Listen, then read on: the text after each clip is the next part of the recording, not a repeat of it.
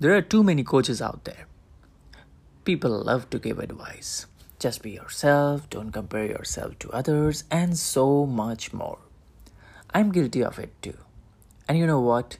You are too. But the greatest advice don't mean anything if people don't take action.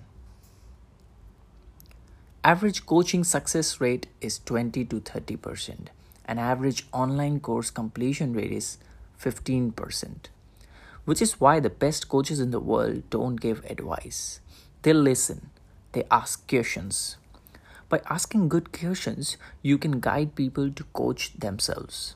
They are more likely to succeed if the idea came from themselves.